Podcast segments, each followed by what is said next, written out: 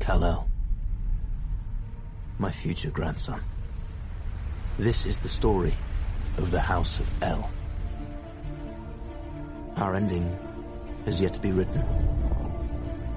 But this is how we began. Welcome back to the World of Old Krypton. This is uh, your regular trio of co-hosts. You can call us the Tribunal. We're going to try you, and you're going to have those little swirly disc things surrounding you, like Tim Drake in A Lonely Place of Living. I'm Russ Berlingame, and with me today are John Wilson. Hello, hello. And Jeffrey Taylor. Ahoy. And we're we're talking about episode one oh four, which is the Word of Rao. You may see on the internet a lot of folks referring to it as the World of Rao.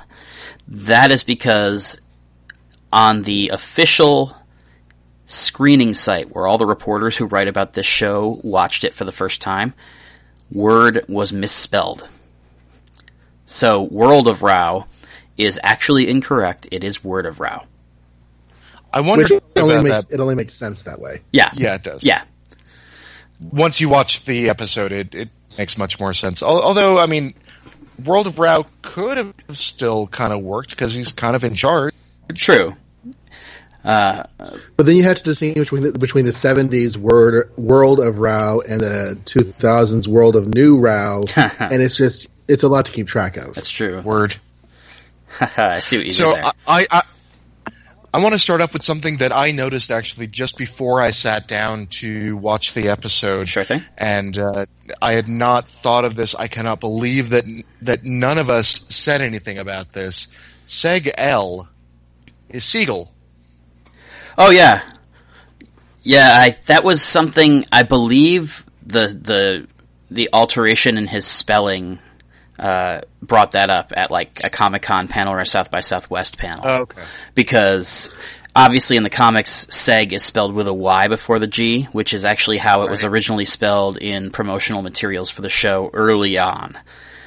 But that's also good because Siegel is an S E I G yeah. spelling. So trans, trans, you know, transpose the I with a Y. I hadn't put that together. I feel like I might have thought about that, like back in the eighties when I read, you know, World of Krypton, and it was yeah. there. But, but um, not when I read it in the eighties, but when I read it five years ago, and it was an eighties comic. Um, but I had not thought about it with this. But that is cool, Jerry Siegel. Now we just need, um, I don't know, Alyssa to be from the House of Schuster or something. Schuster, yeah, yeah. That's a little hard. He's a little harder because there's no inherent uh, uh, er house or anything or ter. But right. I'm sure they can come up with something. Uh, You'd have to have two siblings, one named Shu and one named Stir. There you go. They could be rankless. So, it's, and, so it's not so obvious. Yeah. Like Ramona. Like Ramona. Uh, before it, I, Once I heard it, once I thought of it, I can't hear it. Every time no, they I say totally... Ram and Ona, I'm like, oh, it's Ramona. Yeah. So Let... I've, I've infected your brains now. Just like Brainiac. At least it's not Sharona. My, my, my. My, my Sharona. You know what we should do? My, my, my, my Sharona. You can't have it. What what we should do really quick is uh, I should give a brief rundown of the episode. And this is going to be a brief rundown because this episode uh, is a very talky episode. And so when I, if all I do is break it down to bullet points of plot, it's actually fairly straightforward. Reeling from the uh, the embarrassment of last episode's Rankless initiative, the Voice of Rao demands essentially a sacrifice, and uh, Lyta Zod is set to be executed ostensibly for treason. Meanwhile, the attempts to save Rome from the influence of the Brainiac Sentry continue without much success in the Fortress of Solitude.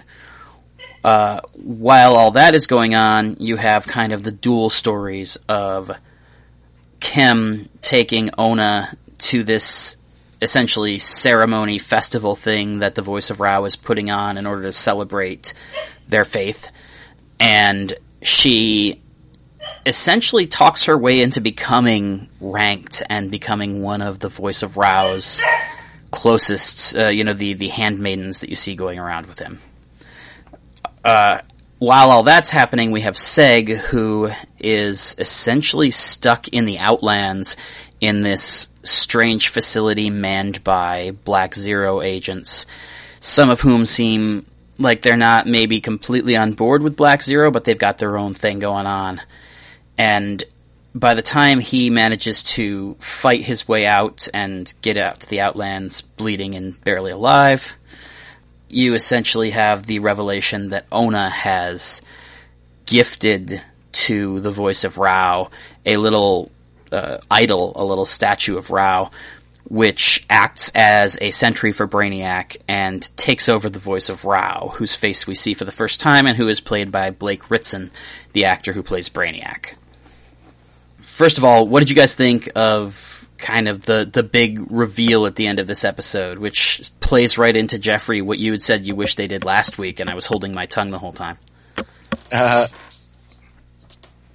oh, you were saying because you wanted, you really wanted Brainiac to make a move by this point. No, not even not even that. He was saying that he thought that he was very disappointed that Rome was actually the sentry, because he was hoping that Ona was going to be the real threat. Oh, that's right. That's what you did say. Yeah, I, I thought that that would have been really cool, and uh, it, it, it's it's interesting because I wasn't sure what that figure was, because uh, of course the figure sort of comes to life and um, infects uh, attacks Rao. And I'm unclear at this point if Rao has been assassinated or if he's been, if he's got Brainiac in him somewhere. Uh, my my impression of it, particularly after having, like I said, I spoke to the actor uh, today, is that he's essentially a sentry in the same way that Rome was. That he okay. is not he is not dead per se, but I don't believe that the odds are good that the voice he's of Rao will. Back either, yeah, exactly. Yeah, I mean, there's a lot of the voice of Rao, who is about to be infected or has just been infected by the end of episode four. He's about to go on a pretty epic journey um, for the rest of the season. I, yeah, he's very much um, locked and loaded to uh, start trading bodies and chaos wherever he goes. So, so I think there's, there was a lot of fun playing that character as well, which uh, I think will excite a lot of fans to see where that story goes. That's how I read it. Whatever happened to Rome uh, the previous episode is what happened to him this episode. Right. We got to kind of a taste last time to get an idea of what the stakes were. Mm-hmm. And I almost wonder whether the reason, and I mean, I know the practical reason, which is that this show is not quite dark enough to assimilate the five-year-old. But it, they, they make that reference to the idea that Brainiac seeks out a more powerful host. Uh, and so it almost makes me wonder whether the reason that Ona was not chosen is because if, if you've got an adult host already, why go for a child who has no particular anything as long as she can be manipulated? Right. But uh, certainly one would think... Can, and she can manipulate. Right. What happened. Yeah. Right. Uh, and I almost... It's it's interesting. I don't... I, I, I kind of want to know whether she knew what she was doing. Like I, I, that was my thought too, because like the mom was really concerned. Like the mom knew that the daughter was a danger. Mm-hmm. So I, I wasn't sure at the time. Does the daughter is the daughter planning an attack? What's going on there? Right. But she seems so honestly excited to become a nun, essentially. Yeah. Um, that she's being welcomed into this faith and into the higher echelons of this faith, mm-hmm. and it's. You know, it's it's the kind of thing that's romanticized about religion, especially religion in a more historical context. And it's I, I like the way it's playing in the story, but then it's also kind of tainted because she has this, you know, action figure uh, present that turns out to be evil. Or an action figure. That's true, to steal a Kevin Smith phrase. Right. Uh, yeah, I... It's funny, I I believe that the festival that took place, and I can't recall the name of it, um, but like the solstice celebration that was going on in, the, in this episode, essentially, uh, I believe those idols were supposed to be common. When we were on set, the, there were several of them, and the way that they were okay. described to us is that they would be like the little glass Virgin Marys that a lot of Catholics have in their house. Like this is a, this would be a common trinket in the house of deeply faithful people. That reminds me of, uh, um, in the Battlestar Galactica television series, how they would have like little idols that in their, lo- like in their lockers and stuff. The yeah. religious ones would, or in the H B O series Rome, um, they had their own home shrines to their gods, would have their own personal home idols, c- copies of their gods. Huh. Well, that that so, was a, that was a common thing in from from that time period. So that right, right. Yeah. There's, there were, um, it, it, there, it, it there are, there are household gods and a shrine to the household god in pretty much every house. Mm-hmm. In fact, next year I'm planning to go to Pompeii, and I should be able to see some of those. Oh yeah, nice. I love it there. I've I've got a month-long trip planned across Europe for next year. That is very cool. I am jealous, and I'm going to be in your suitcase. And uh, the, you know, it's going to be paid for with a grant. Even better. Remember that's, that scene in um, in Batman whenever Knox goes up to Bruce Wayne and says, "Hey, can I have a grant?" Huh. Yeah. Um, I've always wanted to go up to some rich guy and say, "Hey, can I have a grant?" Yeah. And him say yes, because then I would have money. Kryptonese writing. Mm-hmm. I, I know that we've seen some of it before, but I haven't seen it like as pronounced as it was on the robes, as well as it seems like tattooed on the faces. They were much of those followers of of Rao that, that John referred to as nuns. I, I think a lot of it is that they are. It is much clearer in the religious and in the kind of gilded yeah. areas, whereas it has a more kind of graffiti aspect to it in the Rankless District, and because so much of the first, right. you know, three episodes were all in the Rankless District, you're seeing kind of what appears to be Kryptonian rather than gibberish a lot more. Right. I think that somebody, I, I did not take the time to pause it and translate it, but I'm sure that somebody out there will.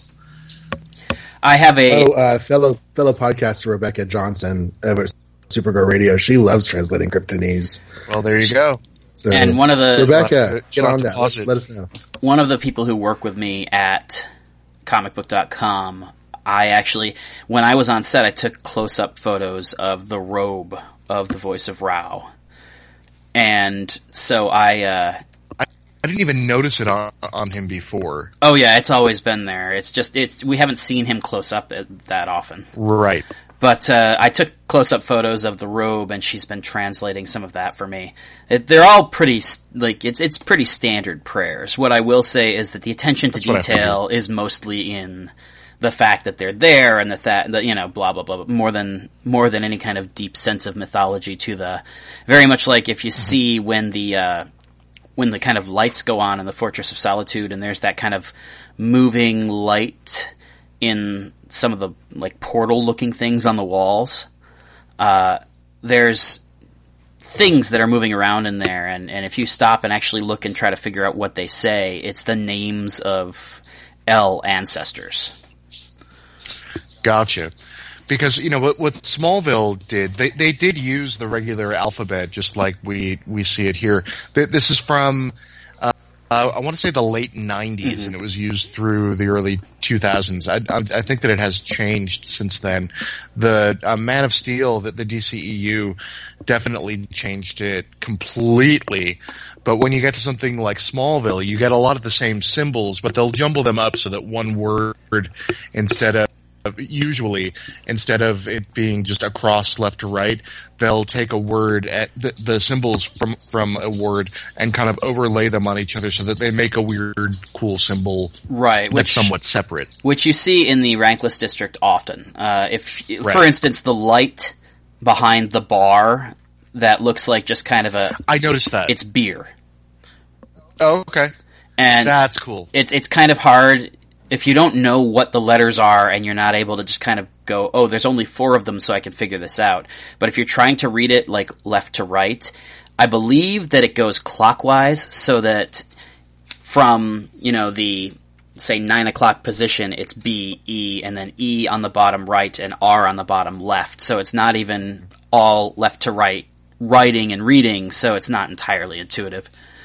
Right. Uh, but uh, again, this is another thing that separates it from uh, the D C E U. Right. And, and from pretty much anything else as well, because th- this clearly does take place in its own universe. It's not directly connected to Smallville or Supergirl or anything like that. Right, although this is very similar to the Krypton- the Kryptonian, excuse me, they do not call it Kryptonese on Supergirl. Uh, this is very similar to the Kryptonian writing on Supergirl. It's not exactly the same, yeah. but it's very, very similar. Uh, well, and yeah, I, and I liked the idea that in Man of Steel they took the time to, to come up with a more complex organic organic might not be the right word organic in the sense of curvy and natural shapes more than mm-hmm. anything else. Um, yeah, and they had that, that culture and that language and that look of things there. Whereas here we're on a T V show, we're seeing things weekly, using something that's more familiar, even if we're using it in new ways. It's seems also like a lot a, easier. Yeah. Because it's just taking the English language and replacing one letter with, with a different symbol. You can download it as a font. Right. And on, on Microsoft Word or whatever word processor you, you use. And it's it's also – it, that makes it also practical because it means that any new element you need to be created, you don't need to consult a linguist to do it. Mm-hmm. And th- there's all sorts of you, – you did need a linguist for Man of Steel. On Krypton, there were writing – on the walls and sort sort of all over the place on Krypton, and it was also on um, the Baby Kal-El ship, which I you you can't really even see it in the movie, but it's all there. Yeah, because I, I was on the set in the barn and was able to touch the thing, and I could see all the symbols and knew this is not the standard Kryptonese that I know. Right. Um, but yeah, I'll. I'll If I, I'll try to remember to link in the show notes that I, I, I asked Megan over at Comic Book to do a uh, a translation of what we could see on the photos of the robe that I took, and also on the prayer leaves, which are the gold things that dangle from the ceiling in the Voice of Rao's chambers. Mm-hmm. Uh, and all of them are inscribed with... Uh, very, again, very kind of general prayers. I know that when I was there, they were still hanging some of the prayer leaves, and so there was like one entire uh, trolley, and they were all they all just had the exact same prayer on them. Uh, that's okay. That's not true of all of them everywhere, but I imagine that they had you know five trolleys, and that the sixty prayer leaves, there's only like five, twelve. You know, there are five different uh, prayers, and there's twelve leaves each or something. But uh, so uh, you'll you'll be able to see some of the translation, whatever we can get done on time, uh, and I'll try to remember to put that in the show notes. Gotcha. Now, one thing that confused me was how Rao was able to control the sunlight. Essentially, because they live in this dome, which we've seen the dome right. in ex- exterior shots before. Uh, I and we've seen it outside the dome too. Correct. Yeah. And that's really just what it boils down to as far as I can tell, is that the, the dome seems to have either a shade or a cover or something that he can manually control. But what's confusing about that is that when you're outside the dome, there's no sunlight. There may be different times of day, though. Well, th- then they're always outside the dome at night. They've never been outside the dome during daylight. I That's mean, true. Maybe it's maybe it's going kind of the opposite of what appears to be intuitive then, and maybe the dome itself is, uh, which would actually kind of make sense when you think about the, the nature of Raoism. Is is that mm-hmm. if on this on this world that appears to be blasted by ice, you have, you know, the ability to kind of construct the the light of the sun god. Oh, so, he, so instead of revealing sunlight, he was putting up a. A dome of artificial sunlight. That's very possible. That's not how I had initially interpreted it, but Jeffrey does raise a very good point, and so it's very possible. Yeah. That... And it, it, it also occurred to me, when it did happen, it also occurred to me that wouldn't the light be a little bit redder, but at the same time, I'm pretty sure that even with a with a red star, that it's bright enough that it's not going to actually make the light red. It'll still come out being essentially like a white light. Right. The, the way that we think of our star as being ye- yellow, but it's really, we get white light from it. It could also be how it, it you know, reacts with the, uh, entering the atmosphere. Yeah. Yeah, I was going to say, I think even though we call our star a yellow star, we it's it's not really that yellow. From the the blue, the the sky and refraction of everything makes it look more yellow than it actually is. Mm. Um, well, I like the idea. Now, now that you said that, Jeffrey, I like the idea of him putting the sunlight up there because he's starting this festival. He's starting this sun-oriented festival. And am I remembering correctly, this is not the customary time? He's actually doing it ahead of time? Correct. He basically sees the writing on the wall that things are getting very unstable in the city. And he feels that this, this essentially giant party will help to bring people together. Essentially, it, it would be as if Uh, somebody were to just make an executive decision. Oh, hey guys, hey, it's Christmas next week because you're all acting like jerks and I want to make sure you don't revolt. So, presents for everyone. Actually, because we, we spent a bunch of time talking about the linguists, or the linguistics, excuse me, uh, why don't we shift gears a little? John, I know, wanted to talk about the kind of, not necessarily the politics of Krypton, although that too, but the fact that once again, there's a lot of kind of pretty clear political allegory going on, even if it's not quite as didactic as last week with the police brutality stuff. Yeah, I mean, we have we have a lot of a lot of stuff going on in this show that is parallel to, or at least certainly resembles, aspects of our own culture, which I think is where science fiction has its strengths. But you have... We've tried to put down this supposed terrorist group and really it's just a bunch of people in a bad neighborhood. That didn't go well, so we're going to use religion to satiate everybody. And in the meantime, we've got this whole like tribunal, this kangaroo court with Lyta. They're stringing her up as a as a scapegoat. There's just there's just so much going on here that feels like it's an emblematic case of how things can go wrongly in our own culture. Um, she tried to do the right thing as an officer, mm-hmm.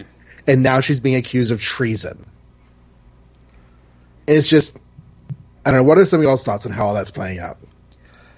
Well, the, the picking a scapegoat, that makes absolute sense. Uh, uh, when you take a look at something like what we've dealt with he- here, On on Earth, take take for example Osama bin Laden, who is a who was a figurehead, sort of the, the leader of, of Al Qaeda, may or may not have been, have had any sort of direct involvement with nine eleven, but because of nine eleven, he had to be the face and the figurehead, and that was the reason why he had to be found and killed as opposed to found and arrested. Well, I do think that what what John is kind of getting at and what I think is more interesting, and, and that's not to say that you're wrong in any way, but I do think what's more interesting to me, at least, is the way that it reflects in kind of the way that we deal with a lot of domestic issues uh, in, mm-hmm. in the United States, in the sense that, uh, you know, we have a president, for instance, who likes to trot out racially loaded but not specifically racist terminology, saying things like, you know, thugs to refer to uh, specifically young African-American criminals and things like that. And so I think that it's it's definitely interesting to watch kind of Krypton go in similar directions in terms of the Rankless are presumed guilty by virtue of kind of where they exist in society. And so you can easily kind of point to somebody like Lyta and say, well, she's not with us, capital U, she's with them, capital T. And the the people in positions of authority will essentially roll with it because, you know, better them than me. And the fact that the other officer, the one who actually was um, in the wrong... Mm-hmm. She's lying about her testimony, but she has people supporting her. She has people in the right places working with her. And, and it, it, it is literally one woman's word against another's.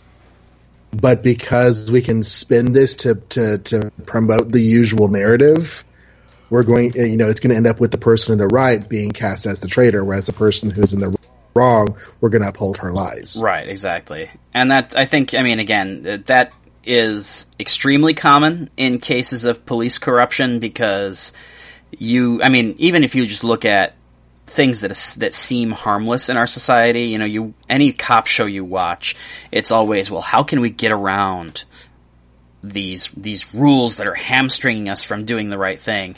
And it's like, well, th- that that's the Constitution. Cops who get around those in creative ways are not really good for society. Uh, but that's the narrative that we're often presented, is that, you know, these these rules aren't really there to protect the innocent. They're there just to make things harder for blah, blah, blah, blah, blah. And so oftentimes with police corruption cases, it becomes a matter of, well, you know that she was right anyway. So here's the narrative that makes her right, and let's roll with it. How do you think, um, and, and you may already know this, mm-hmm. uh, Russell, but Jeffrey, how do you see the whole thing with Lyta going forward? Well, it, it's interesting because we know what happens to uh, traitors who were found guilty. We had that happen with Val, El. So, so it's it's not going to be good whatever happens. I was beginning to wonder if Seg was going to try to find a way to take her place, which may still happen. Um, but I don't. He's not going to end up being, being executed either. Um, this is a society that needs to have a phantom zone as opposed to execution. But I'm not sure what's going to happen with her. I know that she's got to stick around to have a kid named Druzod. Right. So, I mean, there are certain things like that. I, I wonder if somebody else, maybe uh, Dev M, is going to step up and say that it was all his doing instead. But um, also, with, with with the fact that Rao is now now gone, I mean, he's not necessarily gone, but he's going to be very, very different, that things could change. Because Brainiac's going to try and bring about as much instability as possible, and maybe that would that could begin with pardoning Lyta. I think one of the things that's really interesting, kind of looking at the situation that, that everybody finds themselves in here, is we don't really get a sense for how the kind of the justice system works. Because every, everybody we've seen so far has just kind of been killed. And it seems to be a very um, unilateral justice system. Right. Which, I, I, and obviously, I kind of joked about that in previous episodes with my constantly joking about how, like, this is, this is a world that will kill you for, like, literally anything, and our characters constantly seem to be pushing the envelope. Uh, but I, I will say that Vex and Nisavex and Lyta all kind of make references to there being, like, some kind of actual system of justice. Like, there's that, the, the, when she arrested, uh, Car, I, I can't remember the, the name of the, the Sagittara she arrested, but when she arrested him, she made a reference to how, well, you'll be able to defend yourself unlike the person you killed. And so I, I think that what would be interesting there is, is there a version of this where she can defend herself without it being heresy, because she her arrest was dictated by the voice of Rao? So it's almost like you're saying God is wrong if you even try to defend yourself. Right. Well, yeah, and uh, Val did sort of take a moment to defend himself, but also that appeared more to be the sentencing than necessarily the, the trial. Yeah. So it's hard. So it's hard to say for sure exactly what that's going to end up looking like. As far as I can tell, there don't appear to be like a lawyers' guild. Yeah, so no, you literally d- d- defend yourself based on whatever the, the laws are, and as we know, those of us living at least in the in the United States, law is very, very complicated. And if you're going, if you get into any kind of serious trouble, you really should get a lawyer, somebody who knows the law. I am the law. Yeah, and the whole idea of this. So, so we take this storyline back to where it started. The the voice of Rao instigated this raid. Mm-hmm. He instigated this raid because of fear of terrorism. The fear of the terrorism in the Rankless area was inspired because the L's confessed to it. They were lying. So this entire thing has been built upon the basis of a lie. So God is very much wrong. I mean, and now now that God is wrong, he has to cover up by a tra- executing as traitor the one person who knows that he's wrong, and B, making a religious festival out of it so no one else thinks about it. I, I will say that while you're you're like largely correct, there there was still the terrorist who actually made an attempt on his life, which is how Seg got gilded.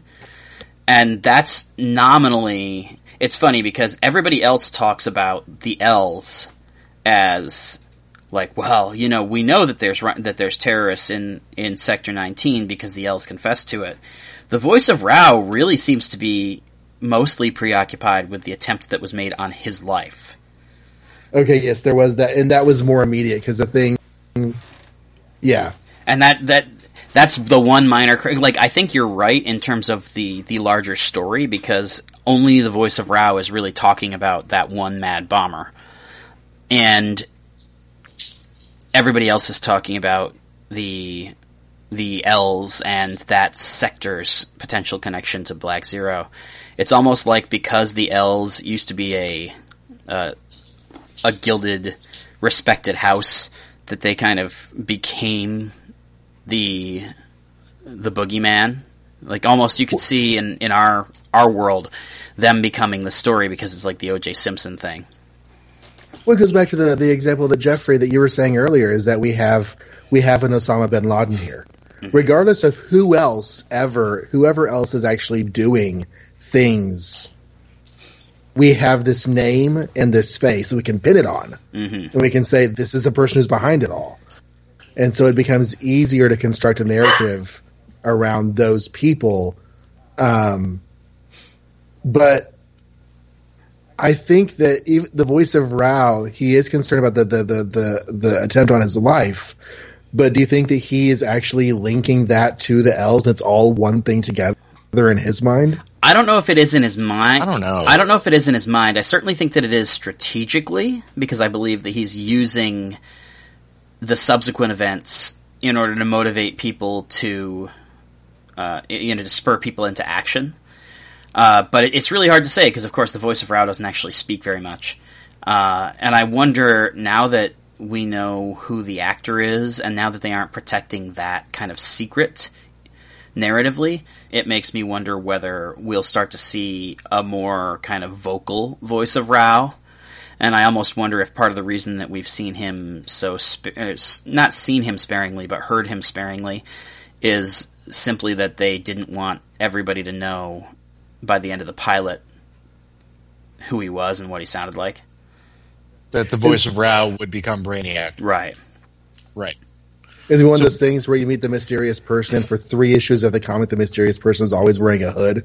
And then as soon as they take off the hood at the end of issue three, you never see them wearing the hood again, even though theoretically that's how they were always walking around. Exactly. N- now that we've seen the voice of Rao, now that we've heard his voice, he's suddenly going to become much more facial and vocal than he was before. It's kind of like when Mysterion turned out to be Kenny. I, I, I don't know that one. Oh. South, South Park? No, I've, I don't watch it. I I, uh. I guessed that's the Kenny you were talking about, but then my my, my brain immediately shifted to Kenny Braverman. And so I... there's this superhero in one character. His name is Mysterion, and nobody knows who he is or anything like that. At the end of the episode, he reveals himself by taking off his hood. But the funny thing about that is that when you just see the faces of any of the characters on South Park, right, especially the kids, they just look like anybody else. So you can't even tell who it actually is. But when they bring him back a couple of seasons later with Mysterion, turns out the Mysterion is Kenny. Hmm. I, I used to watch South Park, and I want to watch more of it. I, I did see the one where Kenny dies. Um, that was like in season six. They're up to season eighteen. Mm-hmm. The joke is that he dies every episode. Oh, okay. Well, they, they they actually killed him. That's true. For so a whole season. You're, you're so right. That, that's you're what right. I thought you were talking about. Um But that's what I thought yeah, he was they, talking they, about too, but I chose to take it as a joke anyway. Oh, okay. I I take everything John says literally. I, I take my entire life as a joke. So, gotcha. Anyways, so um, You know what we need here on Earth are those little discs that you can throw at somebody's head and they're just immediately unconscious. Oh, that's true. We need those for law enforcement so that they don't use their gun so much anymore. Yeah, it's it's kind of funny because we didn't see law enforcement using them, only the terrorists. Yeah, just the terrorists, but you know the, the fact that they exist. Yeah. Do y'all think that the political aspects of the show, and I guess they're political aspects, they, I mean, they're, they're storyline elements, but they feel relevant to our certain our our current lives. So I guess that makes them political. Well, I certainly. Um, do you think that that's going to be a turnoff for certain branches of viewerdom? I don't know. I mean, no. I don't. I don't think it will be a turnoff in the sense that they would be less likely to watch. I'm sure it will be a turnoff in the sense that they'll bitch about it. Uh, but I don't think that it's a, a prominent enough part of the narrative that it would kind of discourage viewership. I, I will say that it's, it's definitely evident that yes, like we're not reading too much into this. Last week after the episode aired, uh, I wrote an article talking about the kind of Black Lives Matter implications of the episode, and the showrunner quote tweeted my article and congratulated the writer essentially for getting her point across. Um, so clearly this, these, you know, these aren't things that we're over examining. These are things that are baked into the scripts. Yeah. It's, it's one of those things. I remember in, uh, two thousand five when Star Wars Episode three came out, there was a big thing. It was on Fox News, I believe, that was trying to claim that George Lucas had a beef with George W. Bush and that he was trying to claim that uh, he was going to try and make himself president for life. And so that's what the story of uh, Star Wars Episodes oh, yeah. one through three w- was really about, with the Chancellor making himself uh, emperor for for life. When in reality, all it was about was, you know, the yeah, fact that... It, it, it had, number one, it had nothing to do with that. Number two, I never bought into that no. idea that George W. Bush was going to try and make himself president for life. I never saw anything that led me to believe that that's something that he was trying to do. I, I could see Dick Cheney trying to run and maybe try to do it, but who knows. um, and uh, I and it did not hurt viewership in any in any way that I can think of. No. And it's especially weird to me that Fox News would say something like that for a Fox movie. But what no, are you going to do? Fair point. There's no way that George Lucas had that in mind when he wrote the script. No. There's no way. No, I mean, I honestly, I always, I remember that controversy, and I literally just remember telling people, like, don't you think that the more likely thing is that since this movie takes place thirty years prior to the previous one or whatever the heck it is, you have to bake that in. Like, yeah. you can't... You have to have Palpatine take over the universe. Well, it has to happen. Well, not only that, but you have to give him a long enough term. One, yeah, yeah. The, the setup for it uh, that became Episode one, that came out in nineteen ninety-nine, mm-hmm. and that's before Bush was elected. Clinton was still president. Yeah. Yeah, so it was, so it was all setting something up that it had nothing to do with any commentary about what was actually happening in in uh, on on in the United States, at least. Mm-hmm. Um, it may have been showing something that could potentially happen, but it wasn't saying here's something that's that's happening. Yeah, there is a big difference between saying here are the di- here are the dangers of dictators and saying like, oh, this one specific guy is going to be a dictator. Uh, right. I do think that obviously, I mean, obviously that's, that's what Krypton's doing. There's very little in here that would be inherently Trumpian. Uh, it would be wildly out of place for the most part. Uh, but certainly there are elements of it that reflect issues in contemporary American culture. And, and because of the, the nature of our, uh, of our kind of very divided country at this point, I do think you will see people who see that and complain. I mean, hell, there were people who watched uh, Powerless, the the D C Comics sitcom that came out on N B C. I loved that show. And bitched about the fact that Lex Luthor was the president because clearly that was an anti-Trump whatever. Uh, no. And, and yeah. In the that, comics, Lex Luthor became president instead of George W. Bush. Yeah. And it was already planned before the election. It wasn't about – because every every president up until then had been the actual president. Right. And but in any event, so yeah, to answer your, your kind of broader question, John, I do think there will be people who take umbrage, but I don't think that that will impact uh, viewership in any significant way. Well, it's nice to know, because I, I would like, I mean, I would like the the viewing numbers to continue to be high on this series. Yeah. I would like, once they spin their tale for this year, that they get a chance to tell another tale next year. Yeah, um, I again. I haven't seen any of the numbers actually. I, I I didn't pay attention last week. I know that they held up really well from week one to week two, uh, but I'll I'll I'll try to remember to look that up for next week, because obviously it was a point of conversation in the first two weeks of the of the podcast. But I will say that uh, again, having done an interview with one of the cast members today, he kind of offhandedly made a reference to season two, and I don't think that that was him saying, "Oh yeah, it's gonna happen." But I think that the general attitude among the cast is that the show's working, we're going to get a second season. Uh, so that, that to me is a positive thing, because obviously while this, the cast can be and often are wrong in those situations, I do find that most of the time they have a pretty good sense for the temperature in the room. The difference between hoping for a second season and thinking about some ideas versus planning on a second season unless something goes wrong. Right, exactly. And who knows? They, they could still... The way that they appear now to be doing Brainiac for what I assume is this season, mm-hmm. they could still have Brainiac next season. Right. I mean, certainly the fact that... To. Let's say, for the sake of argument, that he never physically comes down in the way we had kind of previously expected, and that the only version of Brainiac that we get is essentially the Voice of Rao Sentry. Then... Right. You know, they could resolve the threat of this season without actually getting rid of Brainiac. Uh, well, letting the bad guy get away is against the Comics Code authority. I don't know if we can allow that. That's very true. Uh, which, you know, when I uh, when Black Lightning premiered, I interviewed Tony Isabella, and he had one of those C B L D F Comics Code lapel pins, which I was quite tickled by. I have the T-shirt. Yeah, I used which, to, and I, I, then I got fat. I, I wore to, I think, both times that I went to the Warner Brothers lot to interview for interview people for both Man of Steel and Batman versus Superman. Nice. Just so I can know, you said that Tony Isabella tickled you with his lapel pin? Well, you know. Just kidding. um, but yeah, I... I uh, I'm I'm very curious to see where where they kind of leave things, and, and I do agree, Jeff. I think that it, it this episode fundamentally changes Brainiac in the sense that now that we see this is a person who has, like, the version of Brainiac that we've seen, the Blake Ritson Brainiac, is a sentry, which means that pretty much anything can happen with the one who's floating around out there in the skull ship. Yep. Uh. What did you guys? Uh, what did you guys make of the Outlands sequence? Do you mean when when he's uh, when Seg is being held prisoner, or after yes. he escapes? Well, that whole kind of sequence of events. But I was just curious as to what you make of kind of this group of not Black Zero, Black Zero guys, and uh...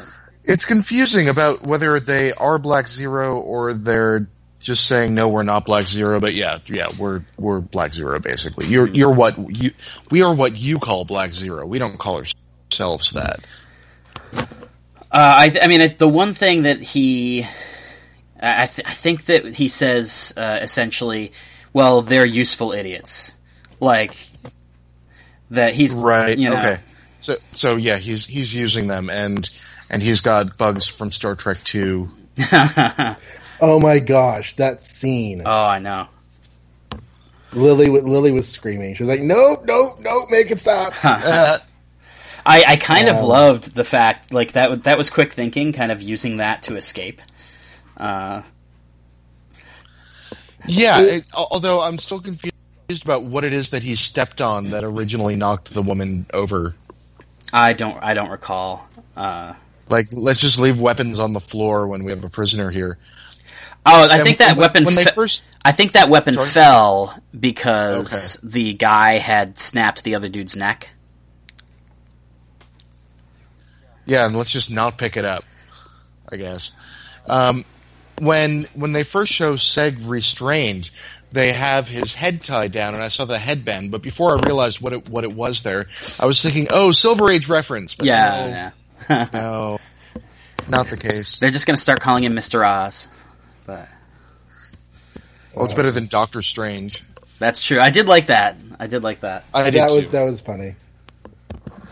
Although it doesn't really make a lot of sense because I don't remember Adam Strange being a doctor, but I could be mistaken. No, and he did reference having dropped out. I think that I think that yeah. in story we're supposed to assume he's actually making a Doctor Strange joke. Okay. Yeah. Well. Yeah. Exactly. Although, although if he if he's not lying about inventing the Zeta Beam himself, then maybe he does have a doctorate yeah. in some sort of something. Maybe. Maybe. Maybe he dropped out of archaeology school, but not whatever he did next. Uh, again, I'm I'm interested to find out what his deal is, because I really think that we're, that there's going to be more to him than what's being presented. At this point, he feels like he's just kind of floating around. Like he's not really he's he's very tangential to the story at this point. Mm-hmm. I they, yeah, they just need to keep reminding us that he's there because they don't really have anything for him to do this episode. I almost kind of wonder if he's going to be a major player in either A, the finale, or B, the plans for season two. Like I could, I'd like to see them. Su- I'd like to see him suit up if they can manage it. Yeah, I got the impression from an interview he did that that's not happening this season, but that they've talked about it. And okay. I, I don't know if that means that they talked about it and then rejected it, or if they talked about it as a future seasons thing, or what. Uh, and of course, I could be misremembering it because he did not say that to me, and he did not say that directly. Uh, okay. But that was the implication I got, was that essentially, hey, this is year one Adam Strange, guys. Hang tight. We got plans. Mm-hmm. Story-wise, he would need somewhere to fly before he put on a flight suit. Yeah. Uh, although I, I do kind of feel like he's the kind of character who would just be flying as its own, is an end in and of itself. uh, but, uh, but yeah, so, uh, the, That whole that whole area and uh, the Outlands is such a cool kind of different place. Like look, it, it looks kind of the same as the Rankless District, but uh, to me, it looks like obviously this was a place where there was a lot of investment at some point, and it's crumbled as opposed to just being the poor side of town. Yeah, because um, you do have the feeling like a lot of the places we've seen so far, they're just run down because they've always been run down, whereas yeah. this felt like it's recently fallen. Yeah, it kind of feels like, I mean, the, the feeling of the whole place that they're in reminds me of Fort Roz, where the Zods and all of them are constantly planning their next move. Uh, it architect, architecturally, it looks really similar, so it almost kind of makes me wonder if prior to whatever happened, that all the cities are now in domes, if this was a major part of like Kandor City that didn't get saved or something. I would like some more narration on just how and why we got to a point where this planet is so, so inhospitable. I mean, it doesn't. Yeah. Make, it doesn't really make a lot of sense biologically, you know, historically, or anything for we to have this. They're cities, and I, I wonder life does not evolve in a city. Kind of a war at some point a long time ago, and the planet is still sort of recovering from it. It's very possible. I, I mean, recently having reread the Byrne World of Krypton, I feel like the this is kind of the version of the world that we see at the beginning of number two, where all of the plant life has been shredded by constant war. Uh, I, that could just be me kind of Im- imprinting on the world, but uh, but they haven't explained any of it yet. Which I, at this point, I'm not positive that there's a need to this season, because I don't think that we're going to be getting outside of Kandor, and if we're not going to go outside of Kandor or and either see other cities or have some kind of interaction with other cities, we really don't need to deal too much with the planetary stuff. We're pretty much just dealing with Kandor. Mm-hmm. So, I mean, it, it, it depends where they go. But if they're not going to leave Kandor this season, then it may be something to explain later on. One, yeah, and it doesn't really need to be like a huge extended sequence. Just like, you know, occasional occasional bits of here and there. To, to Adam. Yeah, exactly. Yeah. That's the kind of thing um, I could see them doing relatively quickly and, with, like, in terms of story economy, pretty easily. That's one of those things I'd really prefer that they show and not just tell. Mm-hmm. Mm-hmm. But they could do both. They, in, in season one, they could always there, give a, a five-word answer to Adam that gives you a very broad strokes approach, and then right. you could flash back to it at some point later when it's more relevant to the current story. Mm-hmm. And in my own headcanon for this show, I feel like the onset of the Rao religion, or at least its rise to prominence, is a relatively recent thing. Are y'all still feeling that? It definitely feels that way. And again, I, I, I kind of feel like there's almost a a bond between this... Like, when you look at him literally bringing the sun up on the city, I kind of feel like this is one of those things where it, it reinforces the thing that I thought early on about how Kandor may be more Raoist than other places, because it's kind of like... Look, see, I'm protecting you. I did get that sense. You know, yeah. So we have more of a city-state kind of religion thing going on here, right? Uh, and in fact, this is these are referred to uh, internally when you talk to the producers and stuff as city-states. It's not just the city; uh, they all kind of operate independently, and they do communicate. But as we've heard in the dialogue, they don't all get along.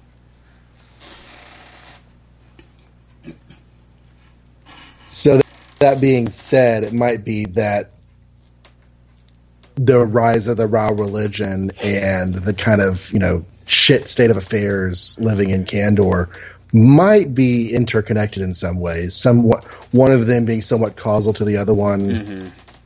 or or maybe just maybe just correlative. Uh, right. Um, but yeah, I would like to see more of that. Uh, I will say the the notion here that he would be willing to sell out Rome in exchange for trying to protect uh, Lyta feels very much like those stories that every writer feels compelled to tell about Clark having to decide between Lois and the city. Right, but since Rome is now dead... Right, although he didn't know that when he was using that as a bargaining chip. Right. But I do think, I mean, it, it's, it's to me, and again, like, part of that might just be me reading into this, but every time I say, like, oh, I'm reading a lot into this, and then I, I tweet about it, the I get, you know, responses from people that are basically like, hey, good on you. And so I, I feel like I might as well just mention them on the podcast so that it's like, if it crosses my mind and I think it's plausible, I'll mention it here so that it's not just like uh, something I tweet later. Uh, Fair enough. And, and you've already seen one more episode, right? I have, yes. Although the next episode, uh, it, it wraps up a couple of, of things that are introduced here, but it, it focuses a lot of attention on essentially two specific characters. And so there's a lot of these questions that we're asking, and I don't actually know the answer to them. Uh, just because okay. I've seen one more episode. Uh, and in fact, you'll you'll see me kind of shying away from certain topics if I do know the answer, uh, just because I don't want to, uh, you know, like John John had brought up in the first episode of this, that on our Riverdale podcast, we saw like the first, I think, six before it ever aired. And so occasionally we would, we would say things that were too leading, and some of the people, both John and some of the people on Reddit, were complaining that we were spoiling stuff. Ah, and so I'm trying to be enough. much more aware of that. Uh, I did make, in my synopsis, I think I made one statement that I was like, oops, yeah, that's next episode, and you guys didn't comment on it yet, so I'm just going to try to delete it when I edit. So you're saying that we... I, might- I was preoccupied with my dog barking right before I had to take him out, so I wasn't entirely listening to the synopsis, yeah. so, so there we are. You're saying we might not see a whole lot of move in the in the macro plot next episode. There are some big moves in the macro plot, but they all revolve around the same couple of characters. Gotcha. Okay. And, and I mean, it's it's not hard I, to guess that one of them is going to be one of the Zods, considering the title is House of Zod. I'm hoping the other is Nyssa. Nyssa Nyssa is a is a big player next week. I will say she that is my without, without spoiling anything right. as to how yeah. she is a big player next week. She is my favorite character on the show right now. I really love her, and I I, I, I, I don't know where she's going or, or what she's doing or which side she's really on. Mm-hmm. You get uh, a very different definitive statement, I will say. Okay. Not, I, I don't, I don't believe that it's the end of this conversation, but I will say you get a very definitive statement about where the Vexes stand in the first, like, three minutes of next week's episode. Okay. And so you will, at a bare minimum, I don't believe for a minute that it's as simple as they present it to be, but you, you will have a sense of, like, oh, at least this is what they want me to believe, uh, essentially in the first act of next week's show. So. Okay. And that's something I feel like I can kind of tease because it doesn't spoil anything, because I'm not going to tell you yeah. what that direction is. um, Does she wear the gold dress? I don't think so. I think she's, she's, okay. Uh, is it a gold I, dress I, I or a blue really, and black dress? It, uh, well, this this particular well, Seg seemed to think it was gold, so I'm willing to go with that. um, now, th- there was a, a sequence there where she was looking at holograms of herself wearing the two different dresses to decide yeah. which one she thought looked better. I thought that was cool. Mm-hmm. Mm-hmm. However, the black one looked a lot cooler than the gold one, in my opinion. Uh I, I thought it was cool. I also thought it was kind of cool because when I was on set, they were shooting parts of last episode and parts of this episode. Those two dresses were, like, on mannequins next to the table where we did a bunch of our interviews. And so, uh, I, I just, I, when I, as soon as I saw the two of them standing side by side, I was like, oh, that's kind of funny. I had that's no idea, I, idea that's how they were going to be in the show too. Uh, but, uh, Yeah, and, and so I, I thought that was a neat thing. I do like – it's funny because I feel like we are meant to kind of understand that Krypton has this incredibly advanced technology, but we don't really see a lot of it. And so I, I, I like it when you get kind of the day-to-day stuff where it, it kind of – seeing that implies that there's all of this kind of infrastructure underpinning what she's doing there that we don't have in our world. Yeah, well, you, you do have the, the hologram with the sort of memories and everything of Val, Val-El. Right. And the computer stuff that they work on, which could easily be Tony Stark. Yeah. Yeah. Uh, trying to think if there's any other kind of major plot beats that, uh, that we haven't talked about yet. Kind of running in my head down the, the characters who... Uh, I really we haven't really we, we haven't really talked about Lyta a whole lot and the the conflict with her and her mom, mm-hmm. but they both gave solid performances. No, and absolutely. Her mother, her mother started to show a little bit of the soft center yeah. that is beneath her, you know, and she and has a soft, gooey center. I don't think it's very big though. I think it's pretty small. Soft yeah. gooey center. I think it's mostly hard shell. You know, my dad talks about how when you're eating the different kinds of, um, uh, of let's say M and M's, mm-hmm. you know, there's that candy shell to chocolate ratio. Yeah. And different kinds of M and M's get that right and some get it wrong. It's like the different kind of Reese's peanut butter cups, that chocolate to peanut butter ratio. And so she has a very large outer hard candy shell to gooey center ratio. Mm-hmm. Well, that's why um, she melts in your mouth and not in your hand. But, you know, the conflict with her and Lyta, I just, you know, I, f- I can feel their years of tension. Mm-hmm. Whenever they interact, I can feel that th- the mom, when I always forget the mom's name. What's the mom's Jaina. name? Jaina. Jaina. Yeah. Jaina has been trying to raise her daughter in a military environment. And I feel like when they went home at the end of the day, the military didn't stop. Right. She went home and instead of cooking dinner and laughing about the latest episode of, you know, Housewives of Krypton County, um, they're still in military mode. Mm-hmm. And that's how Lyta has grown up. And that, that's a, that, was a, that was a huge misstep on Jaina's part. And maybe... she started to realize that this episode. I'm liking the performance of the actress who plays Jaina more and more as as these episodes go on. Yeah, her quiet... she has kind of that, that quiet desperation. And in the early episodes where she was the strongest person in the city, sometimes that felt a little out of place. You're like, where's this coming from? Yeah, the, exactly. The more they kind of peel back and we see who she really is, the more her performance is obviously extremely well considered. She's not. She's not a flat character, even though she sometimes hits a similar note a lot of the time. Right. It's it's not a flat performance. Also, she's the only person on this show who to have also been an Amazon. Oh, interesting. Yeah, she was. Uh, uh, now, now that you mention it, I swear I could remember. Yeah, her she. Face. I, I I can't remember what her name was. Uh, Philippa or Philippus. Uh, oh, okay. In in the Wonder Woman movie.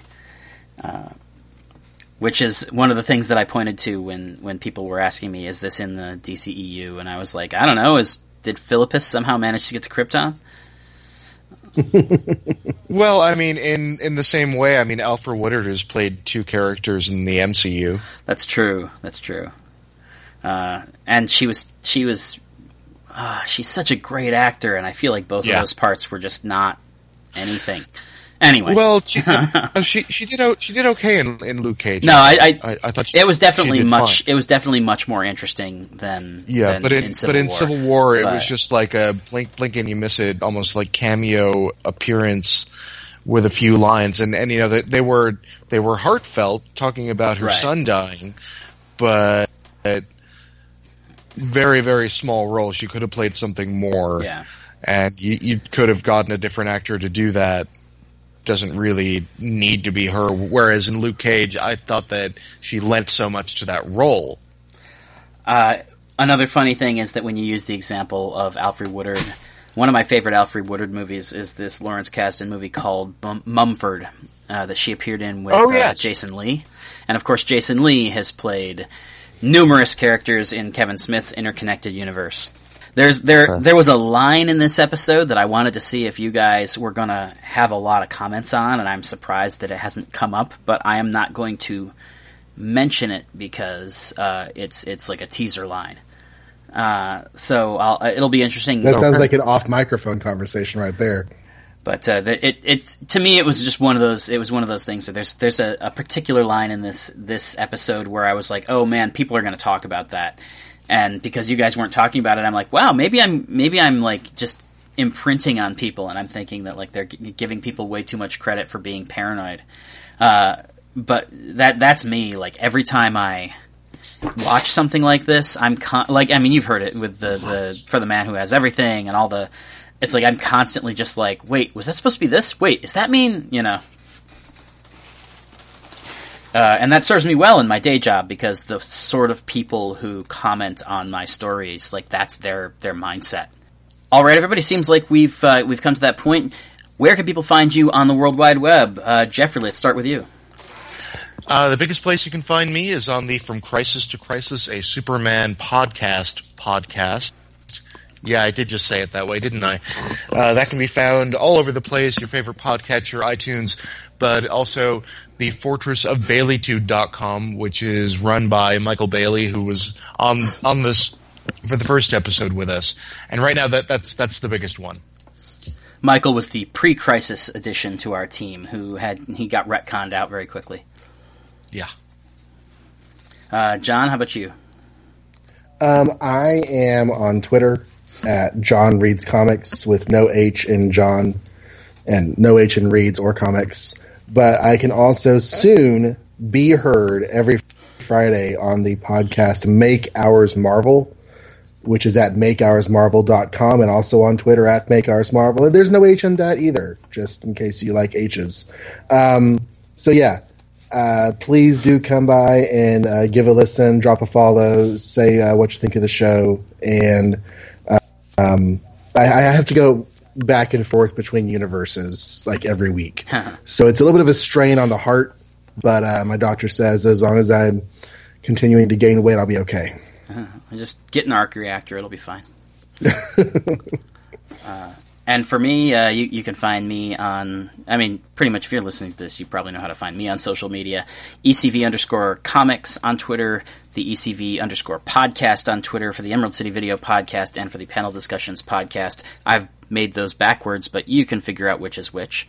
Uh, you can also find me and Panel Discussions and Emerald City on Facebook, on Instagram, all those kind of wonderful places where you, you find things on the internet. And my day job is working for comic book dot com, so if you go to my Twitter bio at Russ Berlingame, you can find links to my author page at comic book dot com. You can find links to Archie Digest, a Riverdale podcast, to the Delicious Flavor podcast where I talk about psych, and all of the other fun stuff that I do. So, yay, I'm spread very thin.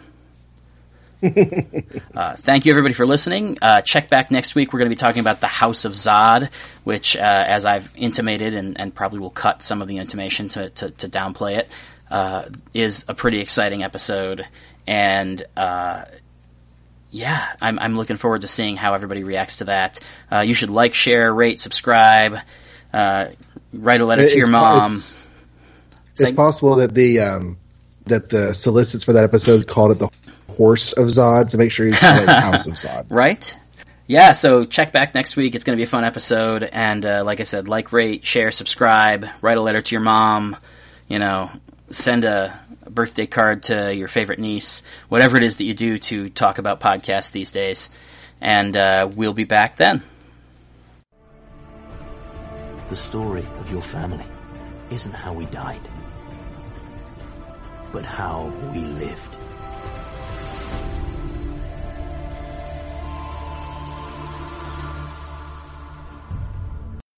I, I want to start off with something that I noticed as I...